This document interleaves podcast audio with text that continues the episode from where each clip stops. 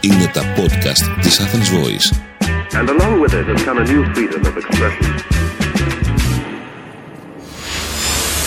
Ζήσε με αγάπη με την Ξένια Κουρτογλου, προσωποκεντρική σύμβουλος ψυχικής υγείας, life and business coach, συγγραφέας. Σύμφωνα με σύγχρονες στατιστικές, ο μέσος άνθρωπος δέχεται 5.000 μηνύματα την ημέρα μέσα από τα μέσα μαζικής επικοινωνίας, το ίντερνετ, τα social και τις οθόνες τις οποίες εκδίδεται συνεχώς. Ενώ πριν 20 χρόνια ο αριθμός αυτός ήταν 500. Το αποτέλεσμα όλων αυτών των ερεθισμάτων είναι το μυαλό μας να βρίσκεται συνέχεια σε εγρήγορση, να κατακλείζεται από σκέψεις κυρίως αρνητικές και να μην μπορούμε να συγκεντρωθούμε εύκολα εστιάζοντας σε κάτι που θέλουμε να κάνουμε. Γι' αυτό και πολύ συχνά συναντάμε ακόμα και σε μικρά παιδιά το φαινόμενο της διάσπασης προσοχής. Πώς μπορούμε όμως μέσα από τις καθημερινές μας συνήθειες να εξασφαλίσουμε ένα καθαρό νου με διάβια στη σκέψη; Θα μοιραστώ μαζί σας τρεις ιδέες που αποδεδειγμένα μπορούν να σας βοηθήσουν για να έχετε έναν ήρεμο, ήσυχο νου. Στο νούμερο 1. Καθημερινά επιλέγετε ωφέλιμες και θετικές σκέψεις. Οι σκέψεις μας είναι δικές μας, πηγάζουν από το δικό μας νου, όμως δεν μας κατέχουν.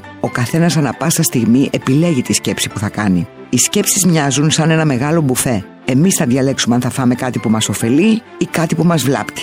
Για παράδειγμα, αν ένα παιδί που ετοιμάζεται να δώσει πανελίνε σκέφτεται αν δεν πετύχω θα καταστραφώ, κατακλείζεται από ανησυχία που δεν το βοηθά καθόλου. Αν όμως επιλέξεις να σκεφτεί, έχω προετοιμαστεί πολύ καλά και θα πετύχω, αλλά και αν δεν πετύχω, δεν ήρθε και το τέλος του κόσμου, τότε θα νιώθει πολύ πιο ήρεμο με περισσότερες πιθανότητες να τα καταφέρει. Στο νούμερο 2.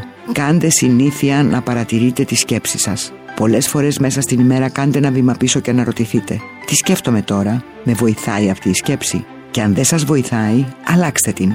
Αν το κάνετε αυτό αρκετές φορές την ημέρα για λίγο καιρό, θα σας γίνει συνήθεια και θα σας βοηθάει να χτίζετε ψυχική ανθεκτικότητα, ψυχραιμία και δύναμη μπροστά στις δυσκολίες. Στο νούμερο 3. Κάντε καθημερινά 10 λεπτά διαλογισμό ησυχάζοντας το νου. Διαλογισμό δεν κάνουν μόνο οι γιόγκοι στην Ινδία. Ο διαλογισμός πλέον έχει υιοθετηθεί σε καθημερινή βάση από όλους τους ηγέτες του δυτικού κόσμου, γιατί έχει εξαιρετικά αποτελέσματα στην ηρεμία και τη διάβια του νου, στο χτίσιμο ψυχικής ανθεκτικότητας, στην εξάλληψη του στρες και του άγχους. Σας προτείνω να μένετε στη σιωπή για 10 λεπτά κάθε πρωί, εστιάζοντας την αναπνοή σας, ήρεμα χαρίζοντας αυτό το λίγο χρόνο ησυχίας στον εαυτό σας.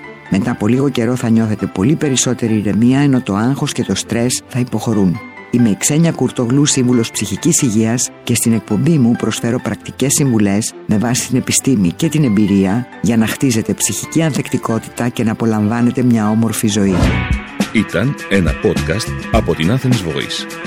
Μπορείτε να ακούσετε τα podcast της Athens Voice στο athensvoice.gr και στο Spotify, στο Apple Podcast και το Google Play Music.